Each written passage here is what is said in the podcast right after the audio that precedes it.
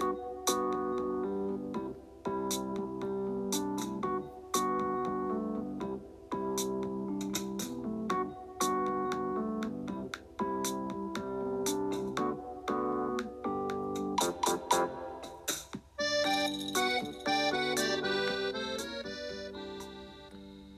い。どうも皆さんこんばんは。現在時刻は22時07分、えー5月31日水曜日フォックストロットの野球語りたいラジオのお時間でございます。皆さん今夜もよろしくお願いいたします。はい。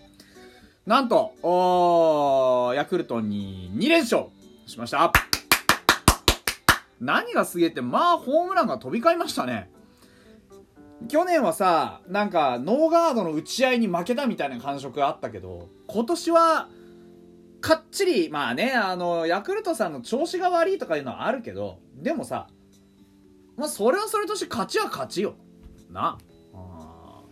すごいね。加藤加藤福田のそろそろそろポンポンポンとね356と。お出まして。加藤豪介はなんと、えープロ初、まあ、NPB ね。NPB 初ホームラン。う その後あの NPB 初2打席連続ホームランと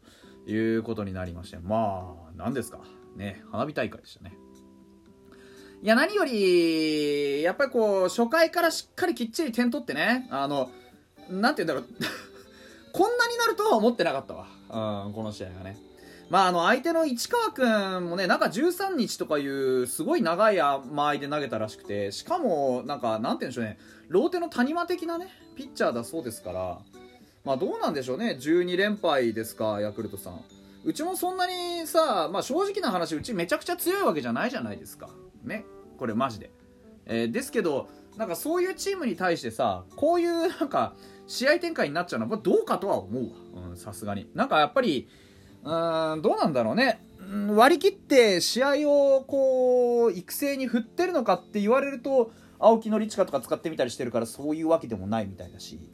うんやっぱちょっとね抜け出せないでいるよね。うん。去年優勝した時のそういう勢いみたいなのはなあまり感じないなっていう気はする。あのヤクルトさんの現在の惨状については正直な話僕去年この形が来ると思ってたんですよ。うん。正直ね、うん。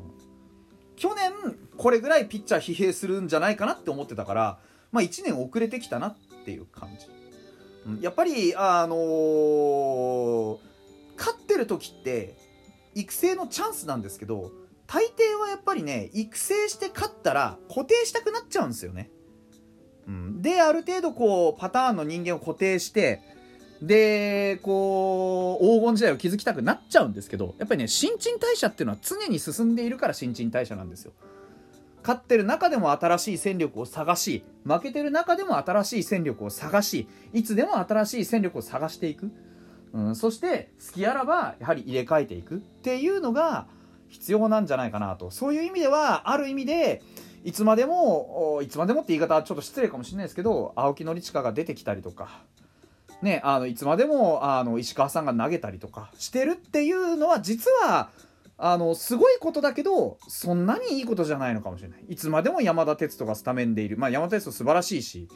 ね、もちろん村上も素晴らしいけどうん。なんかそういうことなのかなってちょっと思っている。そこに固定する人間が多ければ多いほどそこに匹敵する人間が多ければ多いほど何かがちょっとねこう停滞してしまうことがあるんじゃないかなと。だでも村上の代わりなんていないしさ山田の代わりなんていないじゃん。でも代わりはいなくても代わりを探さなきゃいけないんだよね多分ね。うちもそうですよ。うんうん。あの清宮とかさ万波とか今とっても頑張ってるじゃないですか。ねあの野村もそう。で清水もそう水野もそう今日出てきたメンツ全員そう。松本もそう。だけどあのー好きあらばやっぱりね今競争ってなってるじゃないですか。好きあらばやっぱりこうなんていうんですか？あのスタメンを奪われることはあるわけですよ。ね今でこそ野村なんてファーストになってますけどもともとサードだったはずですよね。うん。でもファーストになってるわけじゃないですか。なんで？っつったらやっぱりサードの守備がおぼつかないからだったわけですよね。うん。で DH やったりとかってたまにするわけじゃないですか。万波はさ結局ファーストだったりさいろんなとこまあなんかねやってたけど最終的にやっぱりライトに戻ってきたじゃないですか。今日だってライトだったでしょ、だからそういうことなんじゃないですか。自分でこうスタメンをその都度こう掴んでいくっていうことが何よりも大事なんじゃないかなっていう気が今日は僕はすごくしました見ていて、うん、あのヤクルトさんの戦略がダメだとか戦術がダメだとか僕はヤクルトさんの中身を全然知らないから全然そういうことを言うつもりはなくてただやっぱり新陳代謝っていうことがどこかで必要なんじゃないかなって思ったっていう話ですね。で今日はね松本剛もいいタイムリー出ましたし2安打打ちました。打率もまた2割9分3厘とちょっと戻ってきましたしあの最近ちょっとねマルティネスとかがあのちょっとおとなしくなっちゃいましたけどでもねあの今日は加藤と福田がしっかり頑張ってくれましたからね、うん、非常にいい働きだったんじゃないですか。加藤豪介は3打点ですか、ね、今日は4打数2安打3打点、えー、2ホーマーということで福田幸輝は3打数1安打1本塁打1打点、ね、清水とそれから野村にもヒットは出ました。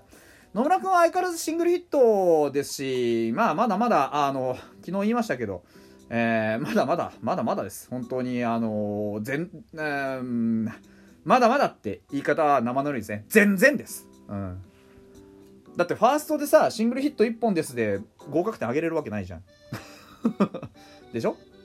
今日はそういう意味では万波もね昨日の爆発とは対照的に、まあ、あの第1打席こそね威圧感でフォアボール奪いましたけどなかなかうまくコンタクトはできませんでした。だからこういうちょっとねムラっ気のあるところも含めてあのまだまだ成長するべき段階だと思いますしねうん、まあ野村も含めて高め合ってくれればと思います。あとは、ゴースケに関しては本当にこれぐらい、こんなにね、でもね、長打が出るとは思ってなかった。僕もっとシングルヒット、要は、あの、詰まり落としじゃないけど、えー、内野の頭を越えて外野の前に落ちるライナーの打球が多いかなと思ってたんですけど、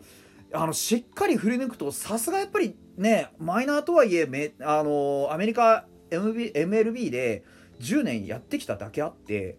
本当に飛びますね。あいや素晴らしいなんか打球の角度といいなんといいね。あの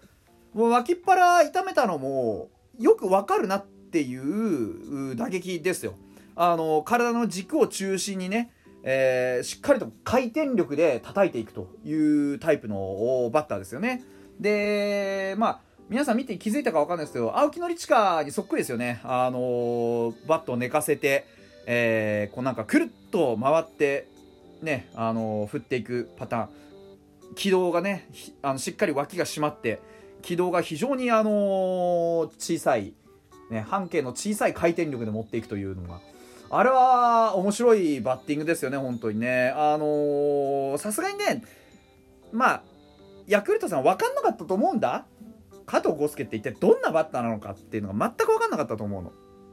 だからね今日みたいな当たりっていうのはそんな簡単にポンポンポンポン飛び出ませんと思っている、うん、ぐらいがちょうどいいと思う。ですからこっからねあの今加藤豪介3割3分3厘ですからあ4打数2安打でね3割3分3厘ですからまあ、コツコツとあの1日1本ヒット打ってってくれれば3割ぐらいは稼げるっていう話ですよ。しっかりね、あの今後もあの高級出打してくれればああいうことないかなって気がする。これでね、セカンドがガバッと埋まるとなると、まあまあ面白いことになりますよ。うんえー、水野君とかあもうそうですけど、ね、あの上川端も最近はなかなか、うん、ちょっと、うん。ね、あの出番がなくなりつつあって寂しいですけど、でもそういうのも含めてね、いい選手はいい選手でまたあのチーム引っ張っててくれればいいし、逆に悪い選手は悪い選手でもね、あそれなりにもがいてくれればいいんじゃないかなというふうに思いますよ。うんにしても、まあ、加藤豪介もそうですけど、福田幸輝君ね、あのー、甘めのストライクゾーンのストレートだったんですけど、捉え方が完璧でしたね。しっかりと引きつけて、自分のパワーを全部そこに込めて、バチーンって持ってった感じ。あれは、もうなんか、あの、振り出した瞬間の当たりでしたね。本当に素晴らしい当たりでした。あの、福田君がいいぞっていう話をちょっと僕はしたかったんですけど、あの、結構ね、入れすぎるんですよ。体重みたいなものを。振り出す時に腰をグッて下げるんですよねでそのなんかためでギュンって持ってきたいんですけどあれ腰のね重心をグッと下げる癖をやめたらマンチューみたく打てますよ。マジで。うん。絶対打てる。だから腰落とす癖だけ抜いてほしいな。うん。マンチョがそうだったじゃないですか。あのー、新庄監督が来たね、えー、時に言ってたんですよね。あのー、重心落としすぎじゃないって。打つ直前に重心落とすのやめた方がいいよっていう話をしてたと思うんですよ。まさにそのパターンかなとは思ってます。うん。で野村にしても、あの福田にしてもねサードを争ってるわけですけど長打力にこうしっかりと何て言うんでしょう色が出せればね、うん。あの全然違いますよ。うん。あのどっちが先に長打、うん、で貢献できるかってことです。福田君ここ先しっかり触れてるの見えます。でサードの守備もまあ無難にこなしてくれればいいし。野村君は最近単打が多くてねなかなかこう自分自身の長打力っていう魅力を引き出せてないんです。松本剛者はあるまいしさあのやっぱりしっかり振って長打行ってほしいですよ。自分も言ってたじゃないですか。あの長打にはこだわりたいって言ってたはずなんですよ。ホームランとは言わないまでも二塁打ね。うん三塁打分かんないけど二塁打ってとこにはこだわってほしいんですよ僕も。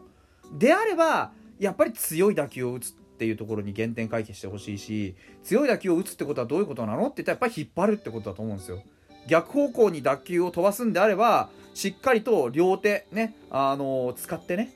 昨日のマンチューみたいにあのー、振っていかないと逆方向の飛距離なんて伸びないじゃないですか特に野村はねあのフライ55%ぐらいの打球がねフライになっているのにほとんどやっぱり長打が生まれてないっていうのは僕はちょっと寂しいなと思いますしね。うんまあ、噂の話をしてないんですけど、あの、噂は、今日はまあ、噂はらしいなって感じではありましたよね。まあ、フォアボールを随所で出しながら、うん、ヒットも随所で打たれながら、あの、その後処理が非常に、あのコンパクトにまとまっていてね、良かったなと思いますし、玉井君も相変わらずね、あの、余計にランナーを1人出してね、えー、4本をするっていう そういうとこも含めて、まあ、ピッチャー陣は、らしい働きがね、ある意味でできたんじゃないかなと思います。うん、まあでも今日は、打のね、爆発力、見せれたんじゃないでしょうか。ヤクルトさんが調子悪い今のうちにね、3つ叩いて、えー、しっかりと勝ち星重ねておきたいものです。それでは、また明日です。